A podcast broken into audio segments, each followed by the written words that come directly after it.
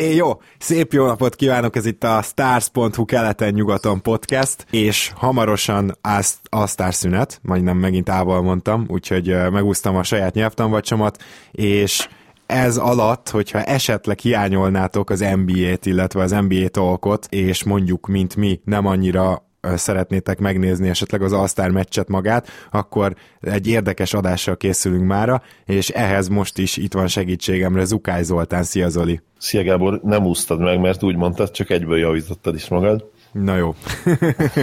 Örülök, hogy itt lehetek, és izgatottan várom ezt a mai adást. Meg, hogy bekonferáld a vendégünket.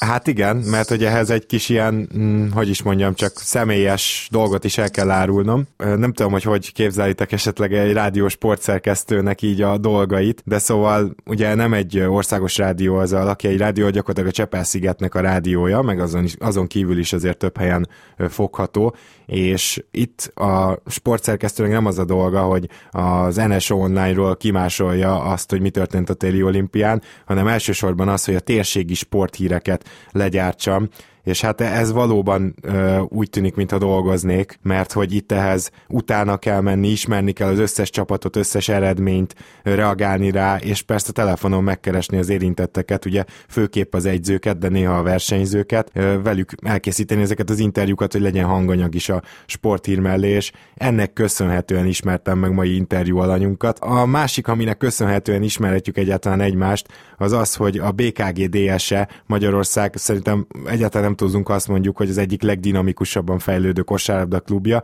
a Sziget-Szent Miklósi központú, és ugye itt van Sziget-Szent Miklóson a Lakiai Rádió. Na most őket már egy ideje követem, és azon kívül, hogy mennyit nőttek, és hogy tényleg egyre jutnak feljebb és följebb a különböző osztályokban, és már rengeteg csapatuk van, azon kívül is egy fantasztikus sikertörténet ezt így helyi sportszerkesztőként végigkövetni, ahogy most már van NB1-s csapatuk női és férfi szinten is, és ráadásul olyan csapatokról beszélünk, akik ennél is hát mondjuk úgy magasabbra terveznek a következő években. Tök jó látni igazából, ahogy így végig fejlődik egy csapat, amit te követsz. És hát ezen keresztül nyilván még pár ezer ember követi itt a Lakiai Rádió hallgatóira gondolok. Na már most ennek a gárdának jelenleg az MB2-es férfi csapatát, illetve az NB1-s női csapatát Gedei Tibor egyzi, és vele rendszeresen kontaktba is vagyok, hiszen beszoktam arangozni a meccseiket, illetve értékeljük a meccseket, úgyhogy szinte hetente egyszer legalább beszélgetünk telefonon, és hát ezek a beszélgetések elég gyakran elmentek abba az irányba, hogy utána az NBA-ről is egy ilyen 15-20 percet, de néha fél órát még beszélgettünk, úgyhogy jött is az ötlet, hogy bizony tök jó lenne egy egyzővel is beszélgetni az NBA-ről, részéről itt a műsor keretein belül, úgyhogy ezért most itt van velünk a már említett Gedei Tibor. Szia Tibi! Sziasztok, szia Gábor, szia Zoli, és üdvözlöm a kedves hallgatókat! Szia Tibi, én is üdvözöllek, köszönöm, hogy elfogadtad a meghívást. Nagyon megtisztelő, hogy, hogy itt szerepelhetek, és most a felvezetőt hallgatva picit furcsa is volt, mert olyan volt, mint hogyha csak egy hétfői overreaction hallgatnék. Most meg szerepelni is fogok a, a podcastetekben, és köszönöm szépen a hizelgő felvezetés az Egyesületünk nevében.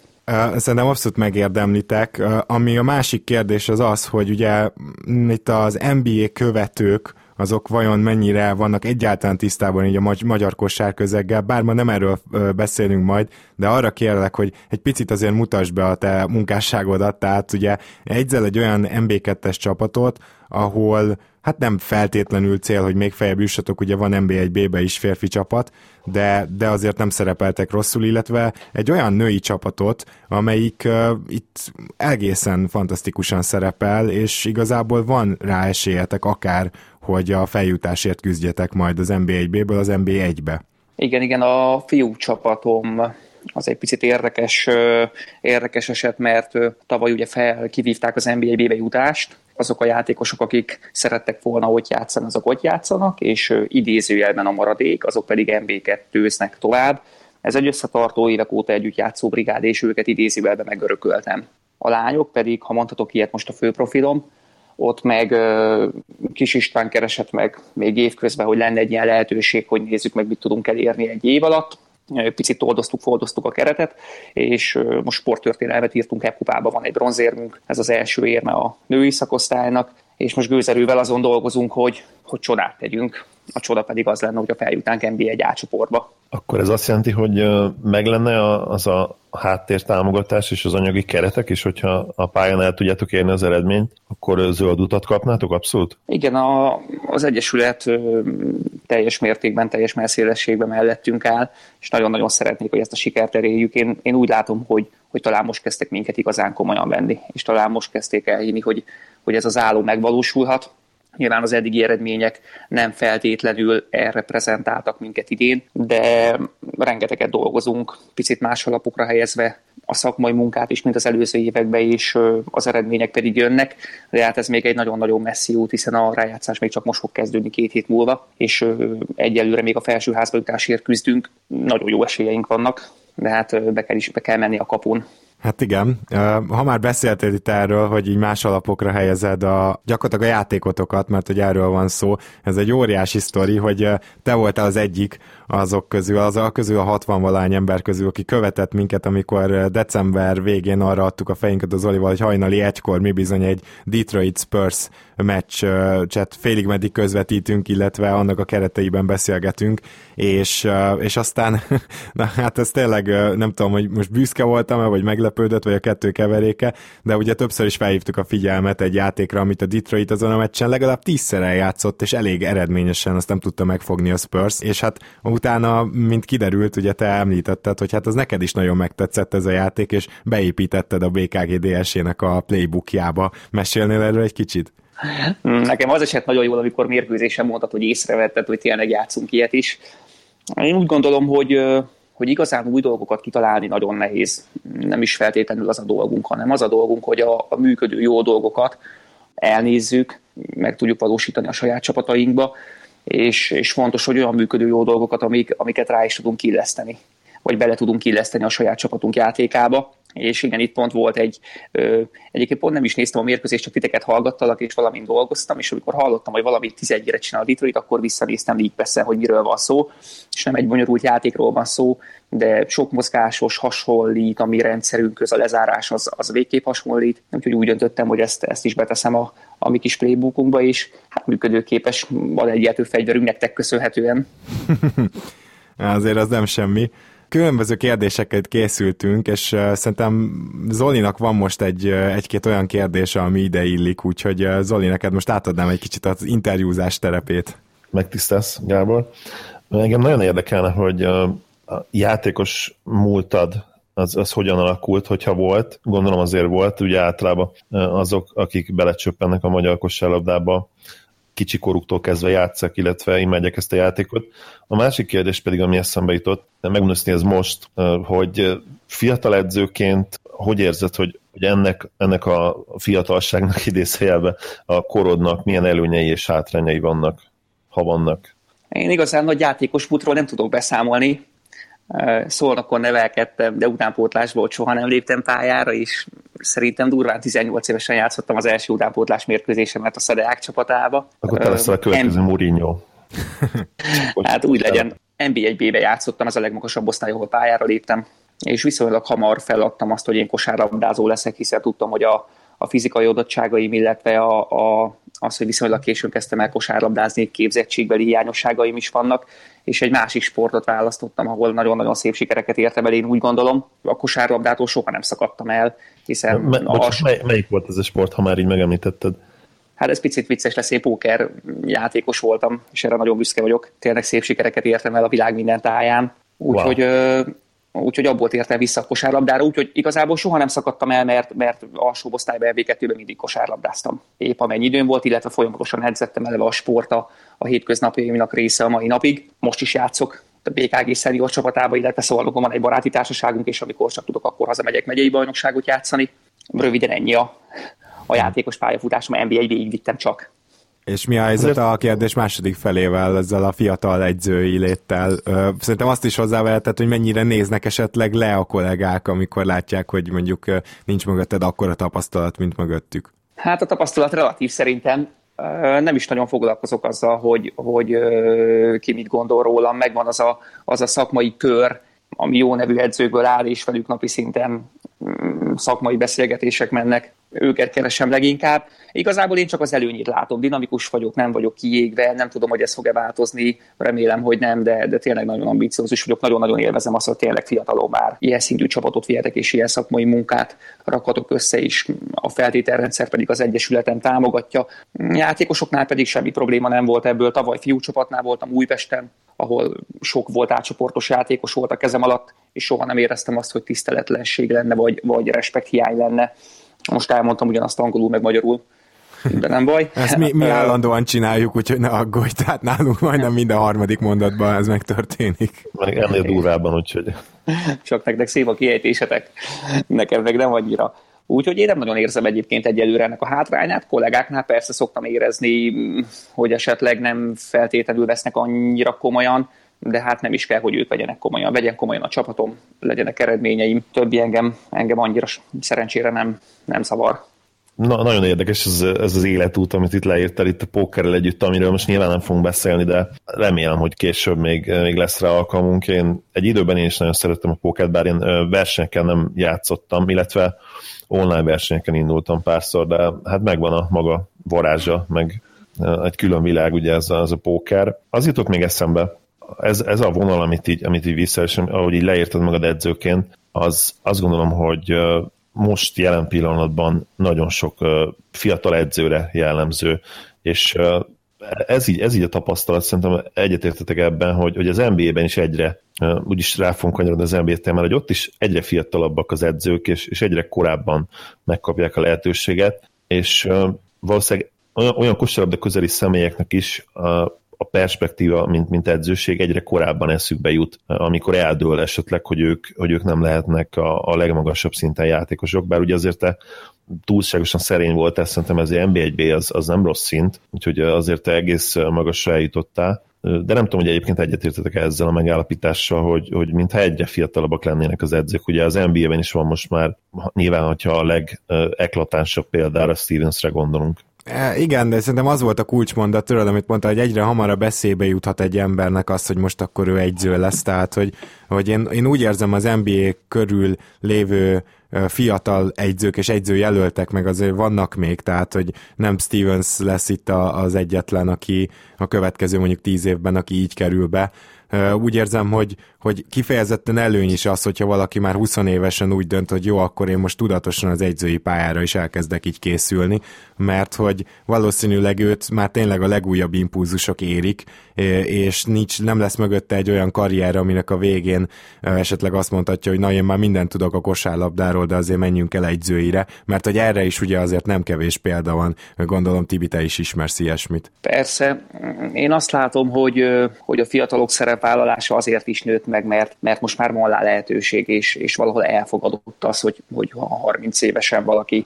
valaki edzőnek áll, sokkal elfogadóbb lett a közeg, könnyebb bekerülni, nincs annyira kinézve az egész.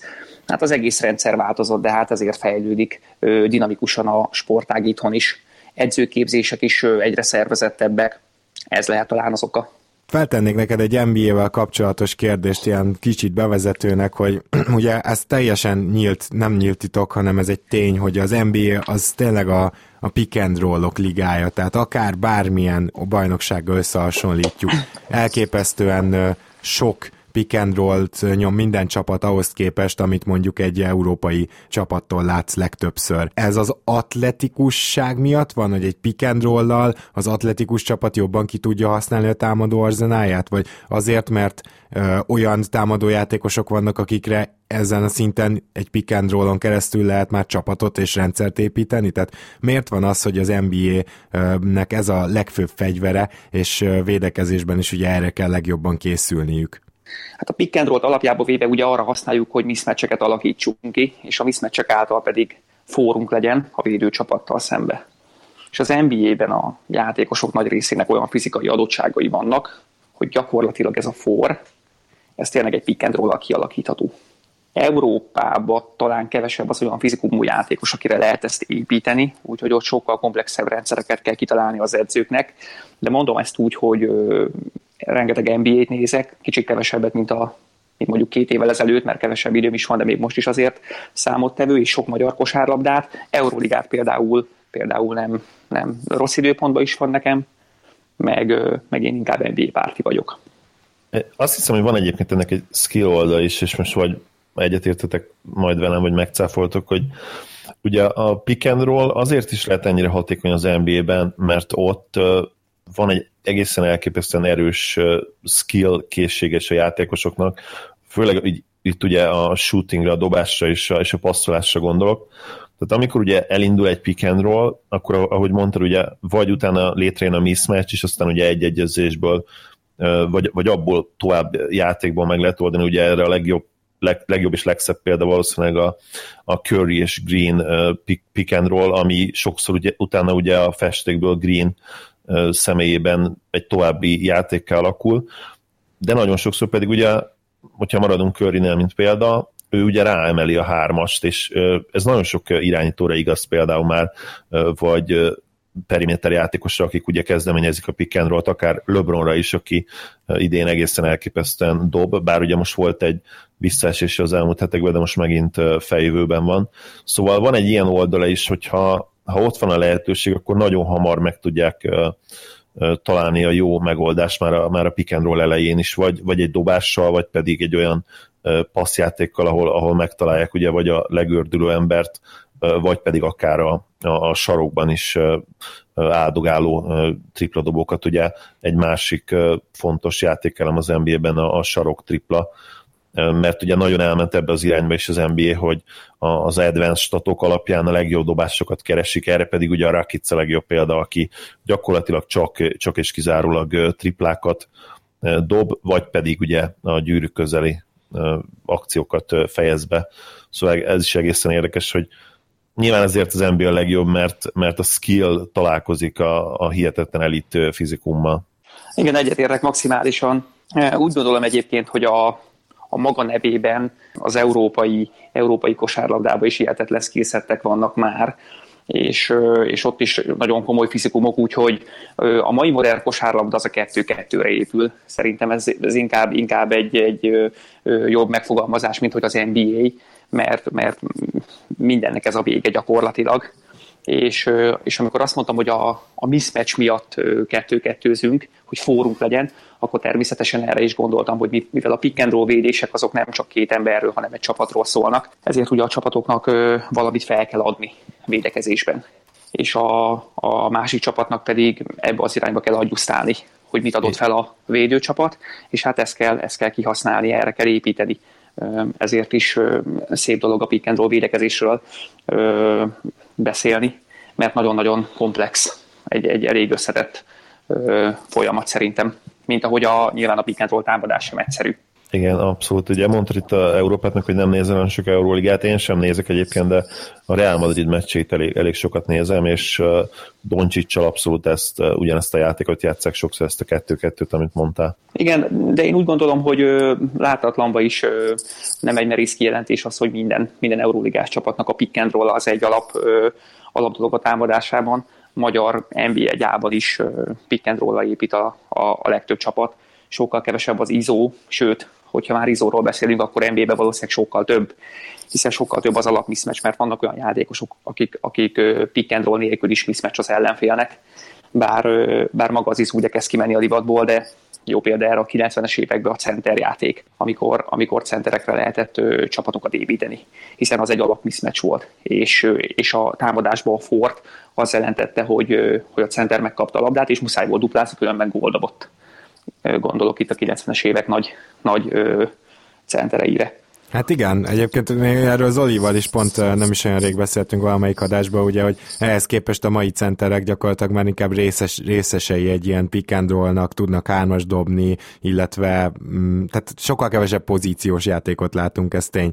Na de most maradjunk egy kicsit a kettő-kettőknél, mert a Zolival mi állandóan beszélünk erről, hogy melyik csapat hogy védi, de nagyon szeretném, hogyha most erről egy egyző is beszélne a, egy kicsit profiban, mint mi valószínűleg itt a műsorunkban, játékban, mert ugye a védekezési sémáknak ez gyakorlatilag az alfája és omegája, hogy hogyan védik a pick and roll-t. Hát például ugye mi az Olival már elég régóta, hát nem csak mi, hanem gyakorlatilag az egész ilyen szakújságírás, össze voltunk veszve Jason Kiddel, hogy, hogy ugye elkezdte csinálni ezt a agresszív csapdázást minden egyes pick and roll-nál, és ez minden évben rosszabb védekezést eredményezett a Bucksnak, ezt végig lehet követni.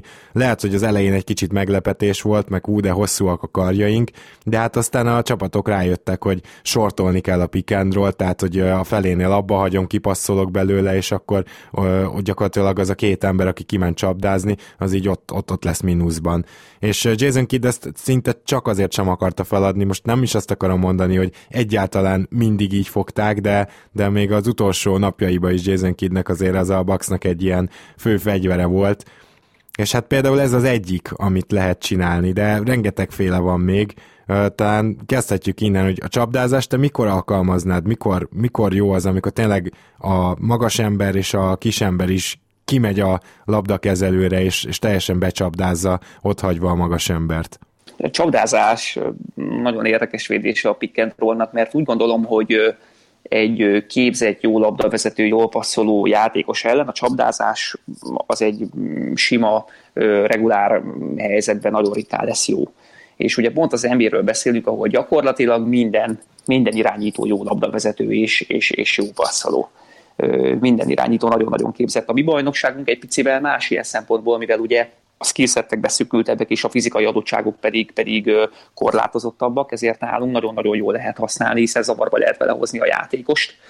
És itt csapdánál a gyenge oldalnak különösen nagy a jelentősége, hiszen itt kell nagyon-nagyon megszervezni azt, hogy, hogy a csapdának legyen értelme, hogy az egy passzra lévő játékosokat ne lehessen könnyen megpasszolni. Tehát itt akkor most bocsi, van... csak, hogy a gyenge oldal gyakorlatilag úgy használjuk, hogy ahol nincs a labda, vagy ahol kevesebben vannak, mert ez, ez, mm, ezt kétféleképpen használják. Most mely, melyik az, amelyet alapvetően mondanád inkább?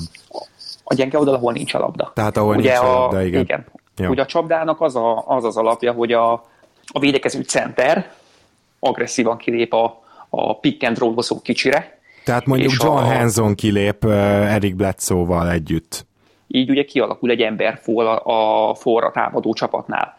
És gyenge oldalon úgy kell ezt kompenzálni, hogy a labdától legtávolabbra eső játékot szokták általában ilyenkor feladni, mert az a passz ugye a legnehezebben meglőhető, vagy megpasszolható, és ugye adott esetben, hogyha azt a paszt mégis meg tudják találni, akkor még mindig lehet a védőcsapatnak kellő ideje, hogy arra kérjenek de hát gyakorlatilag ez egy, ez egy nagyon-nagyon rizikós védekezés, ez egy folyamatos hazárdjáték, és NBA szinten szerintem nagyon-nagyon nehezen meg, megvalósítható, mert annyira képzett az összes irányító egytől egyik, és annyira jó passzkészséggel rendelkezik, hogy ezt non-stopba megszervezze, hogy Milwaukee próbálta, és Jason Kidd, aki egyébként all kedvenc játékosom, rossz is volt nézni, hogy ilyen, ilyen ötletei vannak, az szerintem közel lehetetlen. Függetlenül attól, hogy mennyire frik a csapat, és hogy, és hogy mennyire atletikus, hosszú kezű játékosokból áll. És akkor ennek lett gyakorlatilag az az eredménye, hogy a Bucks azt hiszem két éven keresztül folyamatosan a legtöbb sarok triplát engedte az ellenfeleinek. Igen, pontosan, mivel ugye, hogyha 45 fokon történik egy 2-2, akkor általában a legtávolabbi pont, ahol a játékos áll, az a, az a gyenge oldali sarok, ellentétes oldali sarok.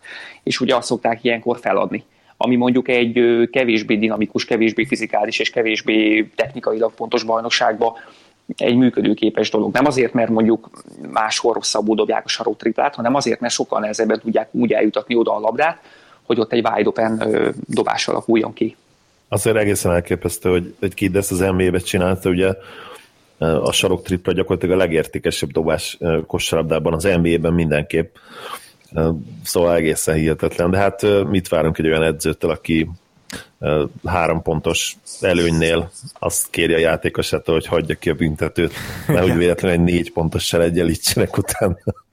Nagyon rossz egyébként ezt hallani, hogy kidet ilyen kritika éri, mert tényleg, tényleg rajta nőttem fel, és nekem nem csak korszakos egyéniség, hanem van most egy új mizérián, mezeket veszek, és vettem két aláírt Jason Kidmest, közben meg mindenki csak kritizálja, teljesen jogosan. Egyébként annyiban kiegészíteni. Hadd had vágja közben, mi imádjuk egyébként Gábor, a játékosként imádtuk, Igen. tehát a, én ugye a 2011-es Mavs-ben is imádtam, és uh, egészen hihetetlen kontraszt van Kid a játékos és Kid az edző között, tehát amennyire intelligens játékos volt, annyira furcsa dolgokat csinál, csinált edzőként, szóval nem tudom, lehet, hogy neki is közben ellopták a tehetségét a, a monstárok, csak ugye neki már nem a kosárlabda tehetségét, hanem az edzői kvalitásait, vagy nem tudom, de tényleg mi is imádtuk játékosként, azt hiszem Gábor rólad is elmondhatom ezt. Hogyne, hát tudod, hogy én nekem a Suns volt az első számú kedvenc csapatom, és ez, ugye többször mondtam már a Nash-féle,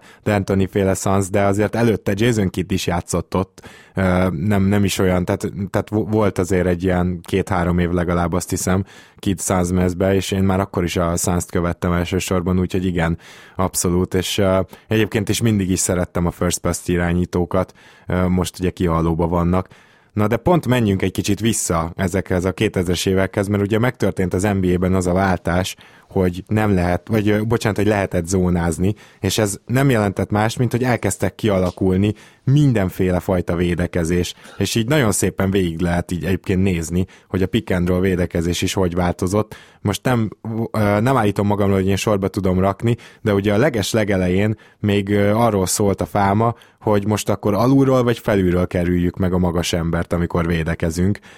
Manapság már ugye egyre kevesebb irányító ellen tudod alulról, vagyis hát a kosár oldaláról megkerülni a magas embert, amikor védekezel, mert, mert rádobja a triplát. De egyébként van jelentős különbség a kettő között? Tehát ez alapjaiban határozza meg Tibi a dolgokat, hogy most alulról vagy felülről kerül, kerülöm meg a pikket?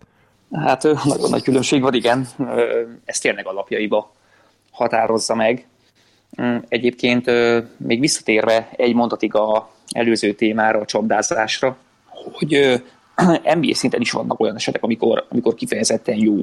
Hogyha mondjuk a támadó időből kevés, kevés van vissza, akkor nyilván sokkal hatékonyabb tud ez lenni, mert akkor adott esetben egy extra passzra már nem biztos, hogy jut idő, egy jó kontra egy-egyre már nem biztos, hogy jut idő, és, és teljesen másképp lehet close outokra kimenni, és rátérve erre a témára pedig, hát igen, alapjaiba véve ezt határozza meg, hiszen egy, egy rossz kezű játékos ellen a csúszás vagy a underflat az, az teljesen, teljesen rendben van, csak hát NBA-ben nagyon kevés ilyen irányító van aki blokk mögött nem tudja meg, megemelni a wide open három pontos, és nem kezd Stephen Currynek lenni ahhoz, hogy, hogy ezt el tudjuk vállalni. De mondjuk Alfred, Alfred Payton ellen be lehet vállalni, gondolom.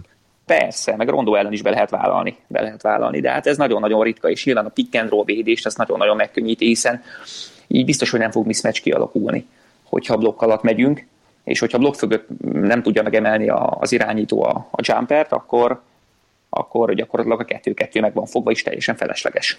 Uh-huh. De ez ebbe az a durva, hogy van egy ilyen teljes anomália, Ben Simmons, aki ellen, most nem is arról beszélek, hogy egy-egyben védekeznek, akkor beúzódnak kb. a büntetővonal mögé, de hogyha pick and roll csinál Ben Simmons, akkor persze mindenki alul kerüli meg ellene a picket, hiszen ő gyakorlatilag nem, nem áll bele egy triplába, és ez száz százalék is biztos.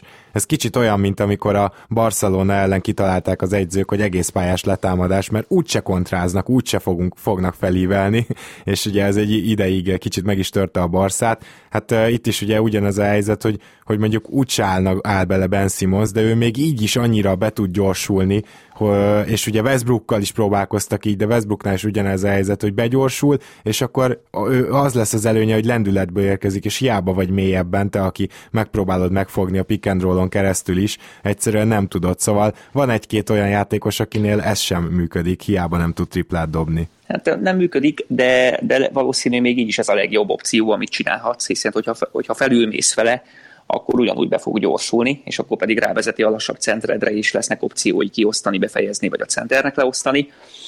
Így valamennyire rá tudsz készülni az egy-egyére, nyilván egy speciális játékosról beszélünk, nem sok Ben Simon szaladgál a, a mai ligába, és hát félelmetes, hogy mi lesz, hogyha ha esetleg megtanul dobni is, mert akkor, akkor több mint korszakos játékos lehet. Így is maximálisan kihasználja a skillsetjét. Nem nagyon tudsz jobb védést így sem ellene csinálni. Ja, Tibodónak is volt egy érdekes taktikája erre, ugye vannak erről YouTube-on is videók, hogy How to Ice the Pick and Roll címmel, és azt hiszem a B-ból breakdownnak kedvenc edzőnknek, Coach Nicknek is volt egy nagyon jó videó, videója erről. Erre is válaszolsz gyorsan, hogy szoktál esetleg Coach Nick videókat nézni, illetve a, a másik, hogy mi volt a véleményed erről a, a taktikáról. Azt hiszem ugye ezek azok a pick and roll hatékonyak főleg, ahol van egy ilyen oldalvonali screen, és úgy indul, azt hiszem. De lehet, hogy ebben megcáfoltok majd. Én viszonylag sok YouTube oktató videót nézek, mm, szeretem is ezeket az anyagokat, illetve, illetve nagyon sokszor nem is feltétlenül újat mondanak, hanem, hanem azt mutatják meg, hogy hogy lehet jól elmondani egy témát, összefoglalja azt, amit esetleg már tudsz, és könnyebben tudod utána lekommunikálni a saját csapatodnak.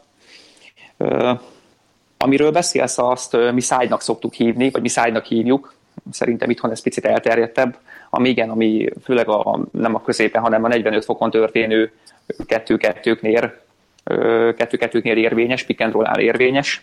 Gyakorlatilag ennek, ennek az, a, az a lényege, hogy tengely fele nem engeded a játékost, a, a, a irányítót, a picit, hanem letereled az oldal és a, az alapvonal közé, ahol már a centered várja, és ott egy, egy csapda lehetőséged lesz. Az egy, az egy trap zone gyakorlatilag, ahol sokkal-sokkal hatékonyabb lesz, mint mondjuk a Milwaukee, akik középen is próbáltak ugye treppelni, és nyitott volt teljes mértékben a pálya. Itt azért, itt azért sokkal-sokkal behatároltabb, illetve a pick and roll-ra sokkal kisebb területet is hadsz. Itt is a gyenge oldal nagyon-nagyon fontos, hiszen az egy passzra lévő center, ugye ott hagyjuk szinte teljesen, és hogyha ott egy jó pick and poppoló center van, mondjuk egy, mondjuk egy Novicki, akkor ez a védekezés ez nagyon nehezen működik, hiszen ő onnan be tudja, be tudja dobni a jumpert, adott esetben pedig, hogyha rásegítenek gyenge oldalról, akkor nagyon gyorsan megtalálja a paszt. Azért, ez, is, ez is egy speciális védekezés, nem, nem lehet azt mondani, hogy mindenki ellen működik. Viszont de azért abszolút hatékony. Igen, de azt azért, ha most, ahogy elmondtad, így szerintem egyértelműen láthatja most már mindenki, hogy miért van az, hogy ezzel Tibodó 2006-2007 tájékán ö, egyszerűen aratott, és egy olyan új védekezést hozott létre, ami 2012-13-ig gyakorlatilag meghatározta a ligát, és az egyik, hanem a legjobb roll védekezésnek számított, és miért van az, hogy manapság már kezdenek ettől inkább elszakadni a csapatok? Hát pontosan azért, mert manapság egyre több a jól dobó ember, miközben mondjuk 2007 és 2013 között ez még nem volt annyira jellemző. Tehát nagyon jó, hogy Novickit osztott példának, mert ő már akkor is ott volt, de azért akkor nem ö, voltak túl sokan, ebben szerintem maradhatunk. Mindeközben... Meg, meg nem csak az, hogy bocsánat, nem csak az, hogy a egyre több a jó dobó magas ember, ami szintén igaz, de ugye egyre több a small ball is, tehát most az ötös poszton sokszor már inkább egy erőcsatára fogsz találkozni, aki sokkal jobban dobja a triplát, mint ugye általában egy center. Igen. Tehát gyakorlatilag ez meg is magyarázza azt, hogy miért volt sikeres Tibodó ezzel a, a, az icing amit ő, ő kitalált, vagy lehet, hogy ez valamilyen formában már volt, de tökéletesített, legalábbis az NBA-re, és, és szerintem azt is megmagyarázza, hogy aztán miért kezdesz kimenni a divatból. Igen, a ligának a stretchesedése, hogyha mondhatok ilyet, gyakorlatilag új védekezéseket generált, és régi védekezéseket pedig, ha nem is eltüntetett, de, de limitált. És itt is nagyjából ennyi történt hogy mivel ma már rossz kezű négyes nincs is szinte az NBA-be, hiszen a stretch a ligáját éljük még most is szerintem, ezért, ezért nagyon speciális esetben lehet ezt, ezt a side védeni. Egyébként itt is azt mondom, hogy más bajnokságunkban ez most is nagyon-nagyon hatékony és nagyon-nagyon népszerű kettő-kettő védekezési forma. Uh-huh. Na de akkor például az egyik, ami bejött uh, ezekbe az időkbe, az az úgynevezett hedgelés, ugye a hedge az kerítést jelent, és uh, nem tudom pontosan, hogy ezt magyarul hogy hívjátok, de hát ez az, amikor a uh, magas ember, aki védekezik, az egy kicsit leválik a saját emberéről, aki éppen ugye elzárást ad a, a irányítónak, akinél a labda van, és felmegy a, a kicsi védekező mellé egy pillanatra, tehát egy pillanatra egy ilyen kerítést ö, alkotnak, úgymond, tehát valószínűleg innen jön a hedge szó, és utána egyből vissza is lép, tehát egy picit fellép és visszalép. Ez mennyire mm, alkalmazható szerinted, vagy milyen helyzetekben jó? És miért alkalmazzák egyre többen az NBA-ben, illetve az elmúlt években miért volt ennek ilyen, hát nem is tudom, csak gyakorisága? nem akarom magamat ismételni, hogy ez is divatvédekezés, hiszen minden kettő-kettő védekezés, divatvédekezés, mindegyiket alkalmazzák. Itt nagyon-nagyon fontos, hogy a védekező center atletikus legyen. Egy lassú lábú, egy Majranovicsal gyakorlatilag ezt lehetetlen megcsinálni, hiszen hogyha ő kilép és kisegít, akkor a leváló centerre sem fog odaérni, illetve hogyha a leváló centert átveszi valamelyik társa, valamelyik magas társa, akkor pedig nem fog kiérni az ő emberére se. Úgyhogy itt mindenképpen egy atletikus, jó mozgású, gyors, magas játékosra van szükségünk, és olyan esetekben használjuk, amikor, amikor egy nagyon-nagyon jól dobó, extra jól dobó és extra jó döntéseket ö, hozni képes irányítót kell megállítanunk Pinkedro után, hiszen például egy körinél, hogyha blokk felett megyünk, és laposan védjük, ugye fletet védünk, és adunk neki egy pici területet, ő abban a pillanatban bele fog állni. Őt nem zavarja az, hogy esetleg valaki ott liheg mögötte a, a fülébe, és az mint három pontos. És nagyon-nagyon sok ilyen, ilyen ö, jól dobó pici van már, Lowry például, de ugye még sorolhatnám, és ilyen esetekben muszáj egy picit megakasztani a, a megtörni a mozgását, megtörni azt, hogy ne tudjon beleállni a dobásban, és, és egy, egy icipici időt adni a, a társunknak, ugye, aki, aki magát a, a picit fogja, hogy visszaérjen és pozícióban legyen hozzá képest. Ez is veszélyes védekezés, és nyilván ezt is ki lehet játszani, hiszen a leváló centert egyből meg lehet találni, vagy azt a játékost, aki üresen marad, mert hát a leváló centert ugye valamelyik társunk gyenge oldalról átveheti, de mégis vannak olyan irányítók, akik ellen muszáj ezt védeni, mert hogyha nem ezt védjük, akkor csak hatékonyabb és csak, csak olyan döntés hoznak, ami, aminek a várható értéke nagyobb, mint így. Mi a véleményed a, drawback formációkról? Ugye drawback védekezési pick and roll formációkról ugye említetted, hogy a hedgelés az, az atletikus magassakkal működik, azért van még a mai ligában pár olyan magas, akik hát nem feltétlenül a legatletikusabbak.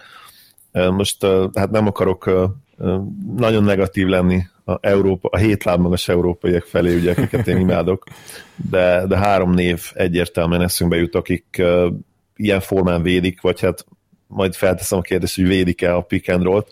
Ugye ezek a, a drawback formációkban Jokic, Nurkic, illetve Jonas Valanciunas rendszeresen benne van. Ugye itt arról van szó, hogy ők so, nagyon sok szituációban nem, nem is nagyon támadják meg a, a pick and roll-t, hanem gyakorlatilag behúzódnak, és próbálnak úgy helyezkedni, hogy, hogy ha, ha véletlenül a leváló, ugye piket adó játékos elvállan egy középtávolit, arra még kiérjenek, de ugyanakkor ne is adják fel a, a gyűrűt, hogy abból ne jöhessen legalább egy olyan játék, hogy, hogy szabad út van a gyűrűig. Nyilván ennek megvannak alapban a, a negatívumai, ezt már valószínűleg elmondod, de nyilván ezeknek a játékosoknál az is igaz, hogy, hogy ez valahol ilyen kényszer, és nem várhatod el tőlük, hogy üldözzék a, a pikeket, illetve ott a mismatchekben próbáljanak eredményesek lenni hátrálva a gyűrű felé. Igen, és még, még annyit ehhez csak gyorsan hozzátennék, hogy nagyon furcsa, de ugye ezek az ilyen visszahulló magas emberek, ezek köré is lehet jó védekezést felhúzni. Tehát a Spurs ezt csinálja jelen pillanatban, és a liga egyik, ha nem a legjobb védő csapatáról beszélünk, de meglepő módon például Nurkicsal Portland is top 15-ös védekezést tud, ami egyébként minden szempontból szerintem mindenkit meglepett, és náluk is ugyanez a séma, szóval, szóval ez is furcsa, hogy azt gondolná az ember, amit Zoli mondott, hogy feladsz egy pár dolgot, de egy-két hatékony védekezés is épül egy ilyen köré. Igen, a, a pick and roll védéseknél semmi nem fekete vagy fehér. És egy-egy védésen belül is az, hogy mit adunk fel, vagy mire fókuszálunk, az ugye filozófia kérdése, ellenfél kérdése, edző kérdése, és ugye a saját csapatunknak a kérdése, hogy mire vagyunk mi képesek. És hogyha nincs egy gyorslábú cenderünk, viszont jó ütemérzékkel rendelkezik, és, és tud jól laposat védeni, fletet védeni, ami azt jelenti, hogy, hogy magára tudja úgy engedni a picit, hogy ott priorizál, és azt mondja, hogy rim protector vagyok, két méterről már ne dobjon pontot, ha meg megemeli a négy méterre csámpert, akkor megpróbálom zavarni. Ebben az esetben ez a legjobb védekezés. És, és azért, mert valaki picit lassabb lábú, és leszűkül a védekezés, a kettő-kettő védése erre, azt nem azt jelenti, hogy nem lehet a pályán tartani, hanem azt jelenti, hogy itt egy pici fort enged az ellenfélnek. Nyilván itt is fontos az, hogy nem minden, nem minden gárd ellen hatékony védekezés is, de mondjuk egy Houston ellen adott esetben, ahol tudjuk, hogy valami szinten tiltják a középtávoli dobást, ez nem is tűnik olyan rossznak, hiszen tudod, hogy, hogy a hármas nem biztos, hogy megemeli, mert ott van, ott liheg a fülébe a, a, a társad, és ö, neked meg az a dolgot, hogy két méterről ne flóterezzen át, vagy két és fél méterről, úgyhogy gyakorlatilag ott fel is adhatsz egy, egy pici területet, Más kérdés, hogy ha ezeket elvállalgatják, akkor mondjuk egy Crispo vagy egy Harden elég hatékonyan be is tudja dobni, de hirtelen mondjuk egy Houston ellen nem lenne jobb ötletem. Igen, fontos volt, a, a, amit így említette, hogy ütemérzék, meg azt gondolom, hogy itt a, a karfesz távolság is itt egy, egy fontos szempont lehet. Ugye Nurkicsnak például 7 láb 6 incs, azt hiszem, hogy 7 láb 5 incs a, a karfesz távolsága. Jokic is azt hiszem, hogy a 7-3-7-4 körül van és hát Jonas is elég komoly fizikai paraméterekkel rendelkezik, szóval Itt azért fontos azt gondolom, hogy lehet, hogy ezt is megcefod majd, de már ez hülyeség, mert ez egyértelmű dolog, akkor ezt itt nem mondom. Ugye itt is fontos az, hogy ha, ha lábban nem is olyan gyors a, a magasad, azért tényleg legyen jó ütemérzéke, és azokat a hihetetlen hosszú praclikat, azokat hát minél aktívabban és, és minél jobban feltartsa. És ugye ezt is szoktuk mondani Gáborra, hogy azért van hihetetlen jó DRPN statja a legtöbb jó méretekkel rendelkező magasnak, mert náluk tényleg elég annyi, hogy aktívak legyenek, és ha felteszik a hihetetlen hosszú karjaikat, akkor már tudnak egy olyan impactet rátenni a védekezésre, ami például egy kisembernél csak akkor történik meg, hogyha tényleg extra jó lábmunkája van, és, és extra agresszív, de mégis nem sokat faltoló játékos. Abszolút egyetértek, és emlékszem, amikor régen 15-20 éve még azt tanították itthon is, hogy lábbal kell védekezni, és én gondolkodtam, hogy de mi van akkor, hogyha nincs hozzá lábam, mert gyorsabb a védő. És kézzel igenis sokat lehet kompenzálni. Azzal, hogy zavarom, hogy ott vagyok, ott vagyok a, a, a, a dribbling területén, ott vagyok a, a dobás területén, felugrok, nem jut eszembe az angol szóra, meg nem ismerném kiejteni, mert rossz a kiejtésem, de a lényeg az, hogy igen, nagyon-nagyon fontos az, hogy aktívnak kell lenni felül is, és nem csak alul. Ezek a játékosok, ezek akik lassú lábbal is kifejezetten jó védők, ettől is jók hogy ott vannak, érzik az ütemet, érzik, azt, érzik a centiket, hogy hogy tudom megzavarni, mikor kell kicsit oda piszkálnom, és ö, láttam most egy-két videót Carl Anthony Townsról, ahol, ahol kifejezetten jól védekezett egy-egybe piciken, csak azzal, hogy viszonylag mély lábunkával a kezét is használva próbálta piszkálni. Nem is tudom, hogy kit védett le Chris Paul talán, de ebben most nem vagyok biztos. Ami nagyon-nagyon jó példa videó erre. Uh-huh. Ráadásul ugye Még ez hogyha... azért is érdekes, mert hát a Carl Anthony Townsnak ez a, a védekezés, ez most az utóbbi másfél hónapban kezd jönni. Az is egészen hihetetlen, hogy egy ilyen atletikus és egyébként támadásban intelligensnek tűnő center, az védekezésben hogy, hogy van az, hogy ilyen két év után kezd így beérni? De tudjátok, hogy miért történt ez meg? Embiid elleni meccs után, ahol Embiid hát nem azt mondom, hogy megsemmisítette, de legalábbis lejátszott a pályáról, és utána mondta, hogy, hogy tánc nem védekezik. És ennyi kellett az egójának, és azóta védekezik egyébként. A védekezés hatékonysága, amikor azt mondják, hogy a védekezés akarat kérdése, és ez igaz nyilván, de az akarat alatt nem csak azt értjük, hogy hú, nagyon-nagyon akarok, és akkor küzdök meg teperek, hanem pont az ilyen pici apró dolgokat, hogy, hogy használom a kezem, hogy picit oda idézélbe kalimpálok, picit oda piszkálok, ami, ami nem fault, viszont meg, megzavarhatja a labdavezetést, és bár a pick and roll védéshez mm, nettóba kevés köze van, de egy-egy védésben ezek a dolgok számítanak, hogy egy pillanatra is hagyom azt, hogy komfortzónában maradjon a játékos, hiszen már az is baromira zavaró, hogyha fent van az ellenfélnek a keze, és ne adj Isten még mozdulatokat is tesz, sokkal nehezebb úgy dobni, amikor futnak feléd, és, és tudod, hogy nem fog odaérni, de mégis elindul, és mégis megpróbálja. Az nyilván rontja a támadás hatékonyságot, a dobó hatékonyságot, és valószínű a legjobb védők attól, attól extra jó védők, hogy, hogy minden pillanatban, minden pillanatban ö, azt is nézik, hogy hol tudnak egy picit még jobban beszavarni. Meg hát ez igaz is, ugye, hogyha videókat nézünk jó védőjátékosokról, akkor ők mindig aktívak minden pillanatban. Na beszéljünk még egy kicsit az egyik modern sláger védekezésről a pick and roll ellen, ez pedig a switch. De ez nem is igazán a, csak a pick and roll-ra vonatkozik, hanem gyakorlatilag minden egyes elzárásra, üres elzárásoknál is, hogyha olyan csapatod van, aki egy rakat atletikus ember, tehát mondjuk beszéljünk a Bostonról, akkor ugye kialakíthatsz egy teljes ilyen védekezést, de a Warriorsnál is teljesen hasonló volt. Ők majdnem, hogy egytől ötig tudtak mindent elcserélni, hát a death line-up az konkrétan körin kívül szinte mindenki tudott csereberélni, és, és ez, ez is úgy tűnik, hogy volt egy ilyen aranykora, de már ez is leáldozóban van, mert most már egyre gyakrabban reagálnak a támadó csapatok azzal, hogyha kialakul egy mismatch, akkor azt egy az egyben kihasználják. Persze lehet, hogy ez filozófiailag azt mondhatjuk, hogy még mindig sokkal jobb akkor egy ISO 2-est kapni, de, de az biztos, hogy ez most egy ilyen reneszánszát éli ez a bizonyos switching defense. Te szerinted ez mikor jó, mi az, amikor ez nagyon hasznos, mikor alkalmaznád? Technikailag a switch a, a legkönnyebben kivitelezhető, hiszen nagyon-nagyon egyszerű, el kell váltani. Cserélnek embert ugye a védők, legyen ez off-ball, vagy legyen, vagy legyen pick and roll szituációban.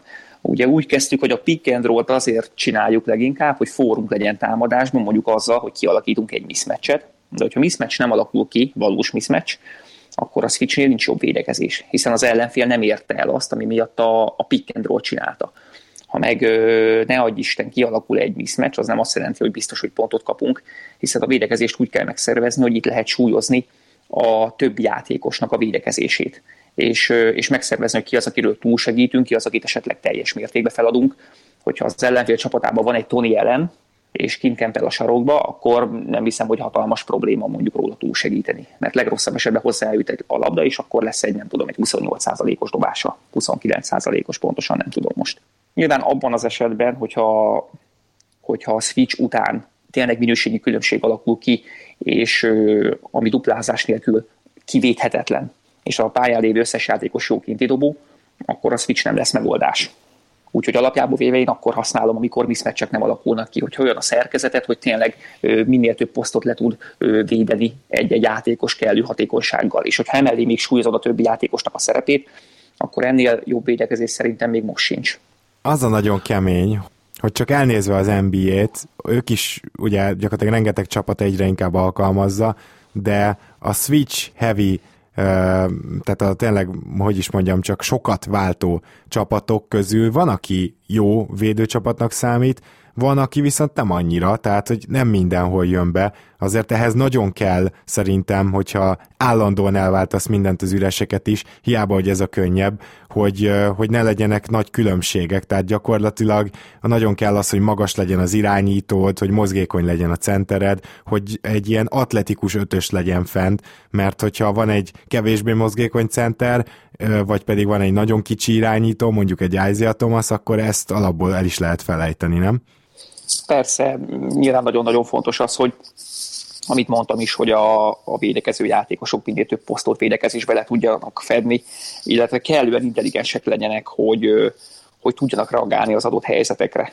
Pont itt a túlsegítés, besegítés dolgokra gondolok, hogy tudjanak mérlegelni és súlyozni, hogy mi okoz kisebb kárt védekezésben. A Boston egy nagyon-nagyon jó példa erre, hiszen ott tényleg kettőtől ötig minden váltható gyakorlatilag és, és nagyon jól meg is oldják, és a besegítéseket is nagyon jól megoldják, illetve a Golden State-nél a deadline is, is hasonló volt ilyen szempontból, mert ugye az, hogy Green egytől ötig mindenkit meg tud fogni, az eleve egy, egy hihetetlenül nagy, nagy ö, ö, handicapet eredményezett nekik, és körit kellett csak dugdosni, az ő kettő-kettőinél kellett más védeni, de egyébként nem gondolom, hogy ez meg nehezen kivitelezhető hmm. hogy négy ember mindent vált, és egy speciál, speciális védés van a kettő-kettő védésének valamelyik formája. Hát ezért is működtek ők nagyon-nagyon jó védekezésben, mert mert gyakorlatilag a kettő-kettőket sima switchekkel meg tudták fogni, és az ellenfél csinálta volna a saját kis játékát, de nem alakultak ki mismatchek, és nem tudtak ezzel mit kezdeni, nem tudtak, nem tudtak tovább építkezni. Ahogy így beszélgettünk a különböző védekezési sémákról, nem tudott nem eszembe jutni, hogy ha mondjuk te edzőként bárkit választhatnál az NBA történelméből, itt most nyilván főleg olyan játékosok, játékosokra gondolok, akik jó védők voltak, tehát most nem az a cél feltétlenül, hogy meccset vagy párharcot nyer, hanem hogy a leghatékonyabb védekezést ki tud tenni a pályára a jelenlegi Warriors ellen. Milyen ötöst tennél össze, és, és milyen taktikával próbálnád meg akadályozni őket? Hú, nagyon-nagyon nehéz a kérdés, és hirtelen, hirtelen, ha választanom kellene az NBA történetéből öt játékost, aki először eszembe jut, a Scottie Pippen, hiszen gyakorlatilag vele a Golden State line-upjai jelen 1 mindenkit tudsz fogatni. Uh, én betenném LeBron James-t is, hiszen az ő pick védekezése szintén szerintem all-time, all-time elit. Nem tudom, hogy a Golden State-ből is választhatok-e játékost. Hát most teoretikusan miért ne? Nekem Draymond Green nagyon-nagyon tetszene, hiszen úgy, ahogy beszéltük, ugye nála se sok mismatch alakul ki. Ha már itt járunk és ne kelljen sokat gondolkodni, akkor Kevin Durantet is vinném, és, és hogy legyen közöttünk még egy, még egy szemétláda Bruce Bowen. Ez az öt játékos jutott most így elsőre eszembe, és én úgy gondolom, hogy a, a Golden State deadline napja ellen kis túlzással tényleg mindent lehetne váltani, és nyilván, nyilván az nem azt jelenti, hogy nem kell segítgetni az egyegyekre, meg az izókra, de nagyon nem tudok most jobb ötöst kitalálni. Hát ahol... esetleg mondjuk tegyük fel, hogy nem akarjuk betenni Green-t és Durantet, akkor szerintem Kawhi Leonard mindenképpen ide illene, Hoppá. Persze, persze, Kawhi Leonard teljesen, teljes mértékben megfelel. És hogyha egy ötödik nevet kéne keresni, azt mondom, hogy Kevin Garnett.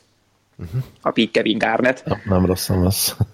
Igazából ezzel az ötössel szerintem esélyünk is lenne megverni a, a Golden State-et, de hát ez egy elég speciális ötös, hiszen minden, minden játékos bóvent leszámítva ugye tényleg egytől ötig tud védekezni.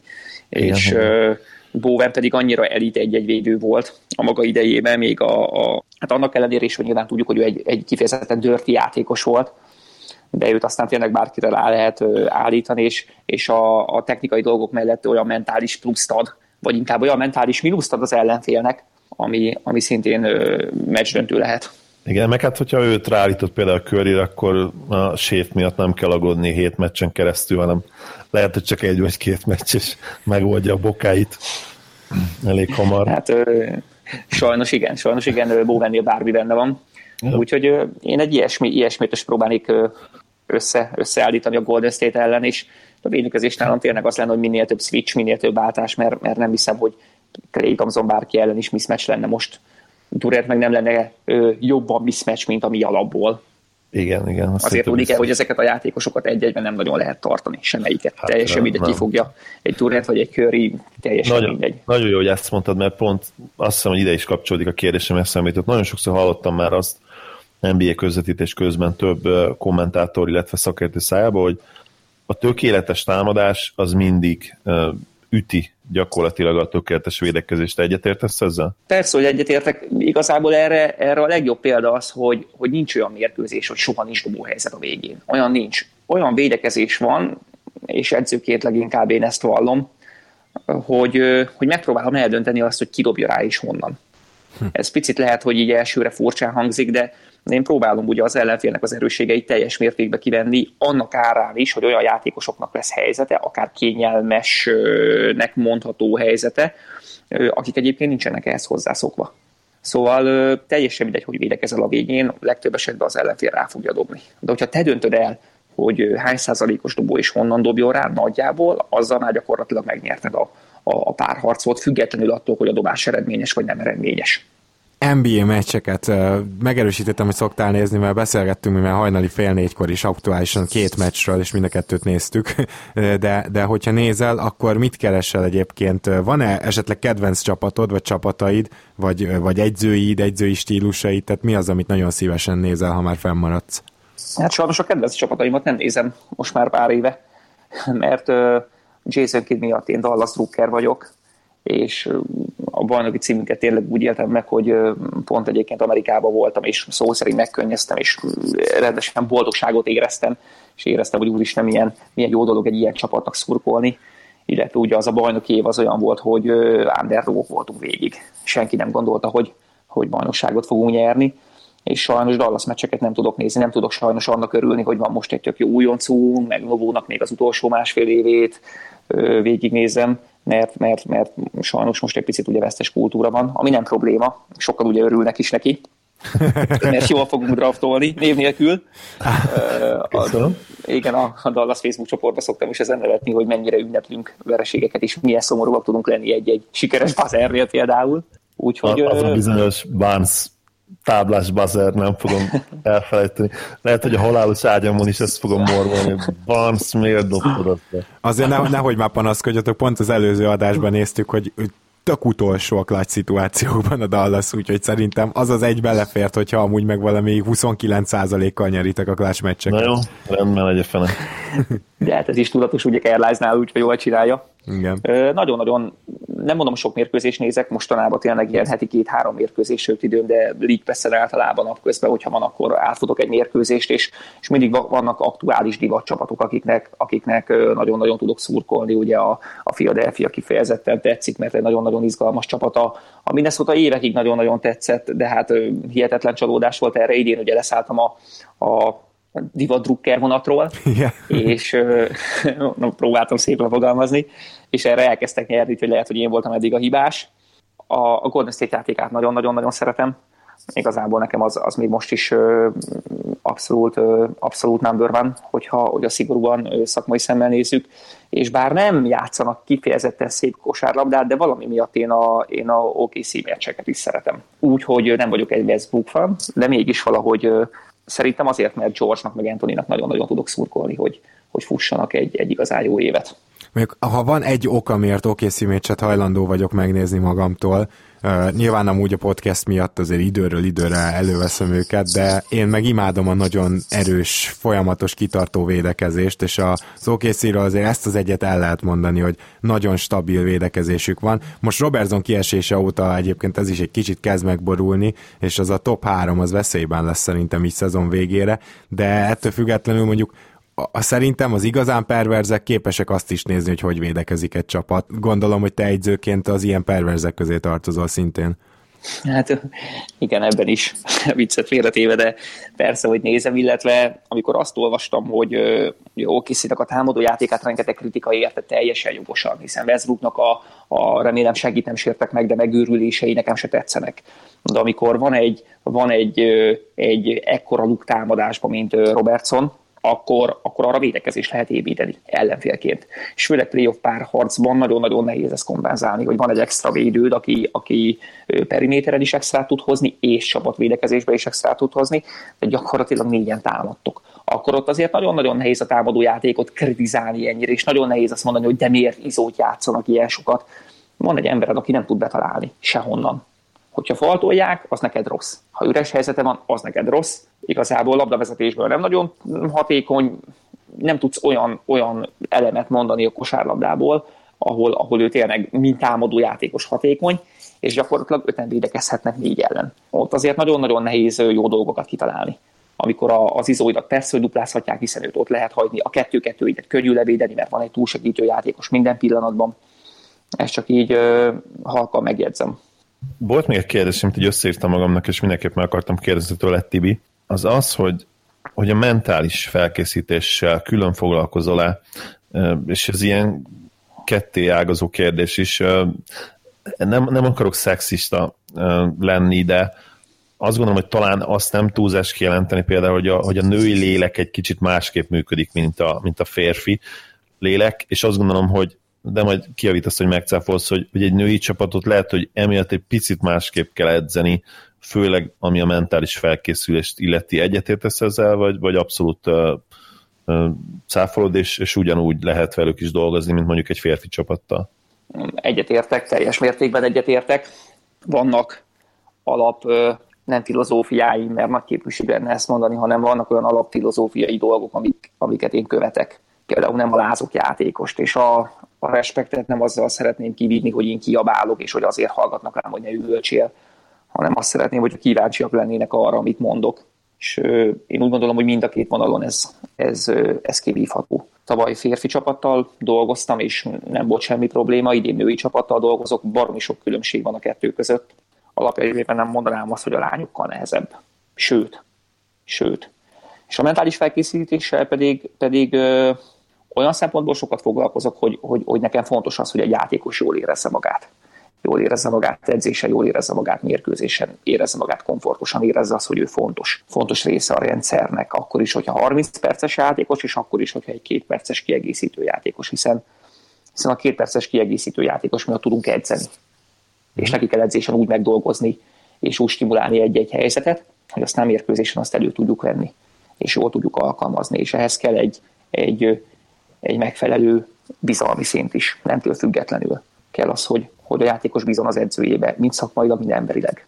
És ezzel pedig dolgozni kell, rengeteget kell ezzel dolgozni. Ez közhelyesen fog hangzani, de nem vagyok benne biztos, hogy, hogy mindenki így áll hozzá, az nem ott ér véget, hogy, hogy vége az edzésnek, és nem ott kezdődik, hogy, hogy összeéljük a társaságot, és, és elmondjuk, hogy, hogy épp aznap mi lesz, hanem igenis törődni kell a játékosokkal. Igenis törődni kell, mert ők megcsinálják azt, amit mi kérünk, és szerintem cserébe én úgy gondolom, hogy elvárható az, hogy nyilván mérlegelnünk kell, hogy az adott játékos milyen lelki állapotban van, hiszen hogyha egy extrém példát mondok, aznap kirúgták a munkahelyéről, akkor nem biztos, hogy el kell tőle válni, hogy azon, a, azon a, az edzésen száz százalékot hozzon. Sőt, száz százalékot nagyon ritkán lehet hozni edzésen. Mérkőzésre kell felkészíteni a játékosnak. A játékosokat ott kell fókuszáltnak lenniük, ott kell a maximumot nyújtaniuk, és, és edzésen belefér az szerintem, hogy, hogy néha picit fáradtabbak, fásultabbak, indisponáltabbak. Emberek vagyunk. Emberek vagyunk, és a, és a sporton kívül függetlenül attól, hogy, hogy profi sportról beszélünk, vagy amatőr sportról, van azért az életünkben egy csomó dolog. Ez nagyon emlékeztetett arra ez az egyzői felfogás, amit Popovistól hallunk mindig, illetve hallunk, hát ő ilyen szarkasztikusan utal rá, hogy, hogy nem, nem csak a kosárlabda létezik, illetve hogy ő is nagyon szereti azt, hogy, hogy minden egyes játékosa érezze jónak és fontosnak magát, de tegyük hozzá, hogy az ő elképesztő pihentetéses, rotációs rendszerében gyakorlatilag tényleg az utolsó játékos is fontosnak érezheti magát, mert jön egy random meccs, ahol hirtelen 30 percet játszik. Nyilván, ahol ennyi meccs van, ott ezt is megteheted. Na de amire rá akarok kérdezni az az, hogy ugye az NBA-ben elképesztően elterjedt az, hogy videóznak. Olyan konkrét egyzések nagyon kevés van, vagy nincs, hogy, hogy akkor most a pályán is megmutatjuk, hogy mi lesz a következő meccsen, hanem kétféle videózás van. Az egyik az, hogy ilyen videós scouting összeállításokat kap, akár egy játékos is, tehát mondjuk teszem azt én, hogy a Kawai Leonard ki lesz az, akit holnap fognom kell, szól, leszólok a stábnak, biztos vagyok benne, hogy akkor akár egy összeállítást kap csak arról a játékosról, hogy hogyan kell őt fogni, meg mire kell figyelni. De ugye vannak a közös videózások is, ahol az egyző gyakorlatilag a taktikai instrukciókat adja. És Magyarországon van bármi ehhez hasonló? Hát természetesen van. A, a, a MKOS-nek köszönhetően a első osztályú és a férfi másodosztályú mérkőzések azok mind fenn vannak egy, egy tárhelyen, ahol, ahol hát kis túlzásra szabadon minden visszanézhető. Ugye a mi másodosztályú női bajnokságunk egy picit más ilyen szempontból, mert a mi mérkőzéseink nincsenek fent, úgyhogy nekünk sokkal-sokkal nehezebb anyagot szerezni az ellenférről, ami nem azt jelenti, hogy nem tudunk anyagot szerezni, hiszen tudunk anyagot szerezni, és a pontosabb mérkőzésekre én is ö, sokat készülök, mondhatom azt, hogy scoutolok, akár személyesen is elmegyek ezekre a mérkőzésekre, és, és old school módszerekkel ö, nótolgatok. Egyébként nem old school módszerekkel, mert a telefonomba írom bele azt, látok, illetve, illetve például most pont hétvégén rangadóra készülünk, és a, az ellenfelünknek az egyik, egyik legfontosabb idei mérkőzését néztem most két nap alatt vissza, ahol, ahol rengeteg jegyzetet készítek, és ezek alapján állítom össze azt a védekező rendszert, vagy azt a támadó rendszert, amit majd hétvégén szeretnék visszalátni a csapatomtól. És nekem viszonylag könnyű dolgom van, mert, mert minden elfogultság nélkül mondhatom, hogy nagyon-nagyon intelligens emberekkel dolgozok akiknek tényleg elég valamit egyszer-kétszer elmondani, és, és értik, hogy pontosan ott mit várok el. Plusz hát ugye az, hogy most már hónapok óta dolgozunk, nagyjából tudják, hogy mire számíthatnak, milyen, milyen kérésekre. Akkor viszont talán úgy zárhatnánk le ezt az adást, hogy egy, van egy indítványom, egy ötletem, hogyha benne vagytok, még pedig az, hogy, hogy esetleg majd valamikor, hogyha össze tudunk hozni itt egy olyan podcastet még egyszer, ahol hárman vagyunk, arra készülne egy mailbag előtte, és akkor kedves hallgatók, hogyha lenne az NBA-vel, saját NBA csapatotokkal, bármivel kapcsolatban kérdésetek egy, egy kosáregyzőhöz, akkor azt tegyétek föl, és ha érdekel titeket a Tibi véleménye, vagy akár a miénk, akkor azt majd küldjétek el előtte, nyilván majd kirakunk a saját Facebook oldalunkra egy posztot, de egy ilyet összehozhatunk, ugye Tibi? Természetesen, hogyha hívtok, akkor én nagyon-nagyon szívesen jövök. Köszönöm szépen ezt a meghívást is, nagyon-nagyon-nagyon megtisztelő, hogy itt lehettem, és én biztos, hogy hallgatni foglak titeket a, a jövőben is. Köszönjük, hogy, hogy elfogadtad a meghívást, számunkra volt megtiszteltetés egy ilyen feltörekvő edzővel beszélni, és hát reméljük, hogy, hogy még komolyabb sikereket fogsz elérni a pályafutásodba, és még, még nagyobb dolgokról beszéltünk majd veled a jövőben, nem csak az NBA kapcsán. Hát. hát nagyon szépen köszönöm én is, legyen így, mondjuk Sziget Miklós jövőre legyen átcsoportos, ezzel most lápatlanba kiegyezek. Ezzel a Laki egy rádió sportszerkesztőjeként és a keleten-nyugaton egyik házigazdájaként én is nagyon kiegyeznék, és akkor köszi szépen, hogy itt voltál. Szia! Sziasztok! Köszi szépen én is. Szia, szia! Kedves hallgatók, nektek pedig azt köszönjük, hogy elképesztő számban tartotok velünk. Most megint azt veszem észre, hogy szinte még többen vagyunk, tehát egyre nagyobb közösséget kezdünk alkotni, és közeleg a századik adásunk, úgyhogy arra majd valami meglepetéssel mindenképpen készülünk. Most csak annyit a tervekről, hogyha minden jól megy elképzelhető, hogy hogy hétfőn két podcastet is rögzítünk, még ez nem biztos. Mindenesetre abból az egyik már hétfőn kikerül, és aztán majd szerdán is kaptok egy, egy azt viszont megígérhetjük, hogy szerdán egy ilyen hatalmas, nagyívű podcastet kaptok, úgyhogy ilyen terveink vannak, nem fogtok unatkozni az osztár szünet alatt sem. Zoli, köszönöm szépen, hogy itt voltál, szia! Örülök, hogy itt lettem, szia! Ha más podcastekre is kíváncsi vagy, hallgassd meg a Béton műsor ajánlóját. El tudod képzelni, hogy a podcastet, amit éppen most hallgattál, fél év múlva már a mesterséges intelligencia generálja? Mi sem. De ha érdekel, eljötte már a gépek lázadása. Hallgass bele az Embertelen podcastbe. Orsós Lajos vagyok, a műsor házigazdája. Egyelőre még élőben. Egyelőre. Fedezzük fel együtt, hogyan ismerkedik, randizik, mesél és vitatkozik Betty és Péter, két teljesen mesterséges intelligencia. Lajos, a podcast címét mond még egyszer, Léci. Oké. Okay. Embertelen podcast. Ez a műsor a Béton közösség tagja.